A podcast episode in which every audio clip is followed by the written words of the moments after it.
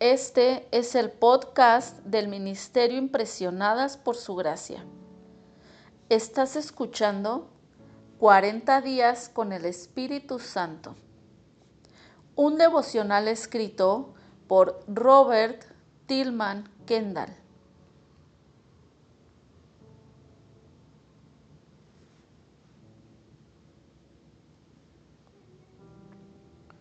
El tema de hoy es, el Espíritu Santo es el Espíritu de verdad.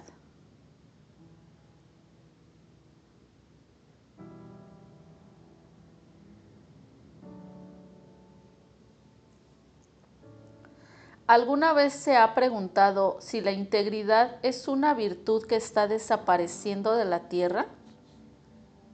¿Qué le sucedió a la honestidad transparente?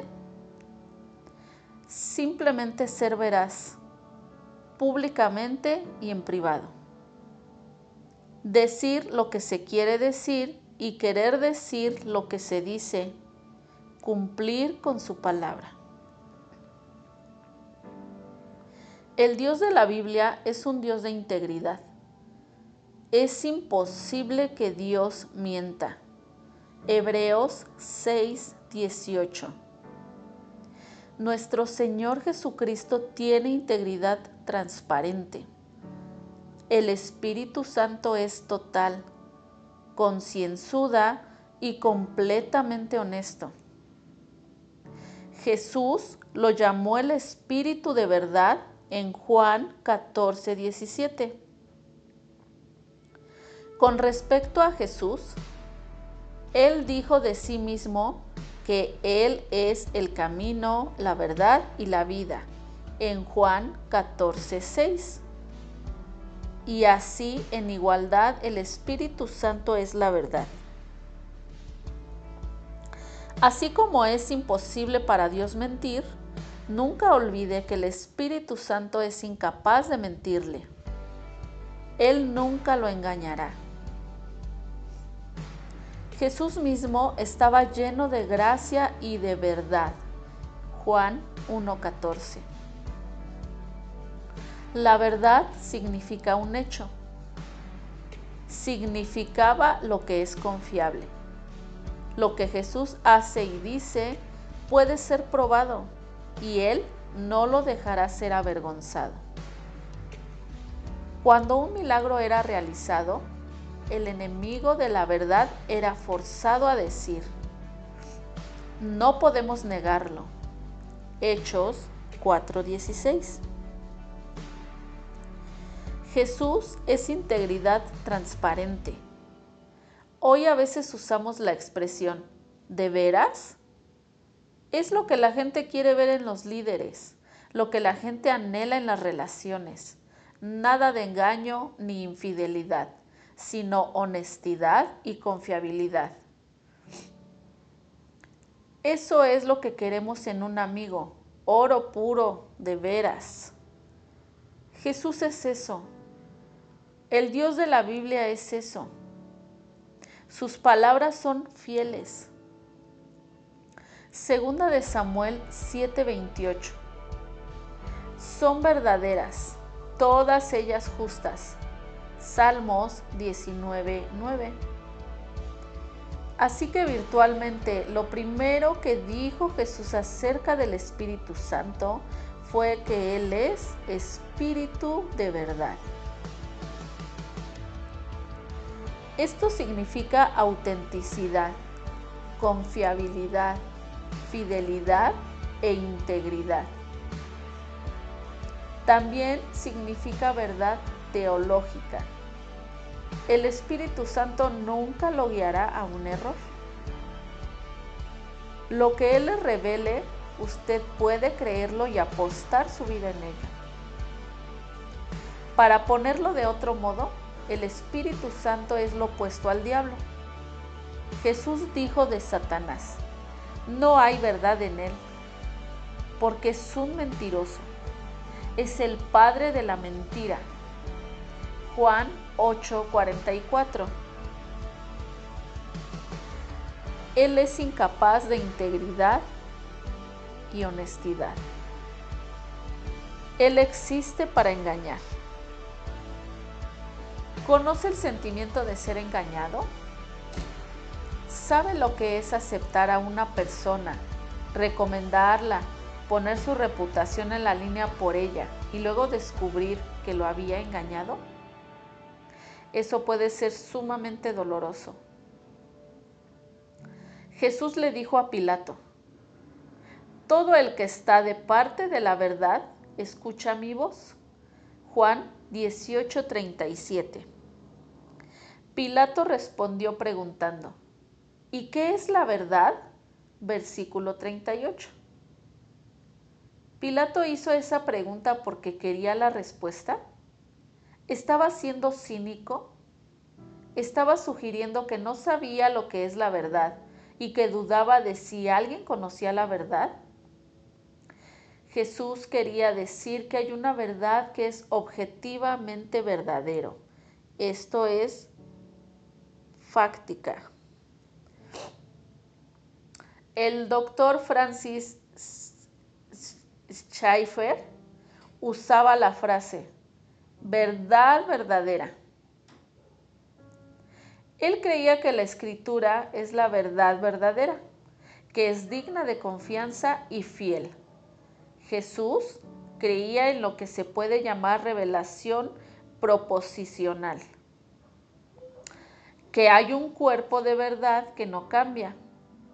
Así que cuando Jesús dijo que todo el que está de parte de la verdad oye su voz, es porque todos los que quieren lo que es realmente verdadero y objetivamente verdad, recibirán a Jesús mismo y sus palabras. Juan dijo, nosotros somos de Dios y todo el que conoce a Dios nos escucha, pero el que no es de Dios no nos escucha. Así distinguimos entre el espíritu de la verdad y el espíritu del engaño. Primera de Juan 4, 6. Entonces, los que tienen el Espíritu Santo en ellos serán atraídos a la verdad donde quiera que esté y estarán dispuestos a probar sus descubrimientos y su opinión con la escritura. En resumen, si usted tiene al Espíritu Santo, usted creerá que Jesucristo, el Hijo de Dios, es el Dios verdadero y que la Biblia es infaliblemente verdad. Una buena pregunta a la cual someterse es esta. ¿Por qué iría usted a la hoguera? ¿Por qué moriría? En mi vejez he concluido que lo único que predicaré es por lo que moriría. Si no vale la pena morir por ello, no vale la pena predicarlo ni creerlo. Es verdad que hay áreas grises en las que podríamos dar una opinión. Por ejemplo, escatología, doctrina de los últimos tiempos o eclesiología, su visión de la iglesia o los sacramentos.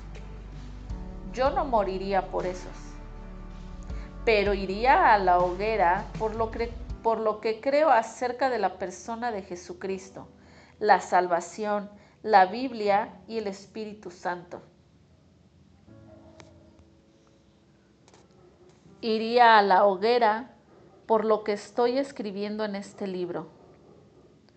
Todos ustedes, en cambio, han recibido unción del Santo, de manera que conocen la verdad. Primera de Juan 2:20 el Espíritu Santo es el Espíritu de verdad y eso significa que seremos guardados del error siempre y cuando tengamos la determinación de hacer la voluntad de Dios. A lo largo de 50 años he mantenido en mente Juan 7:17. El que esté dispuesto a hacer la voluntad de Dios reconocerá si mi enseñanza proviene de Dios o si yo hablo por mi propia cuenta. Esto también muestra que su relación personal con Dios, si quiere hacer su voluntad o no, determinará lo que usted crea. El Espíritu Santo nunca lo llevará por un mal camino. No necesita tener temor de Él. Quizá Él no sea inocuo, pero es bueno.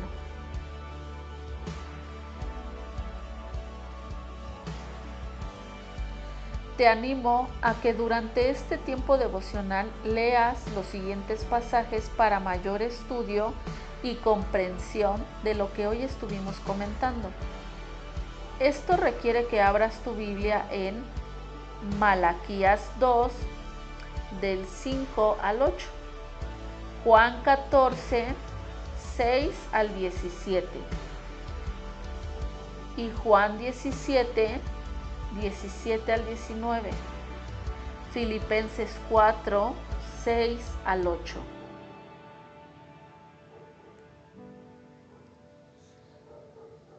Oremos. Precioso Espíritu Santo, estoy tan agradecido de que seas el Espíritu de verdad. De esta manera sé que nunca me dirigirás en la dirección equivocada que te puedo seguir y saber que no estoy siendo engañado.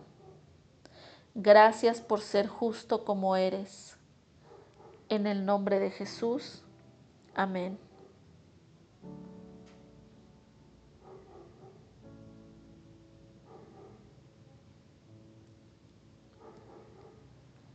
Queremos juntos experimentar hambre por el Espíritu Santo y cada día ser aún más llenos de Él como Jesús prometió. Nuestra oración es que el Dios de la esperanza los llene de toda alegría y paz a ustedes que creen en Él, para que rebosen de esperanza por el poder del Espíritu Santo. Recuerda regresar mañana para continuar juntos con este devocional.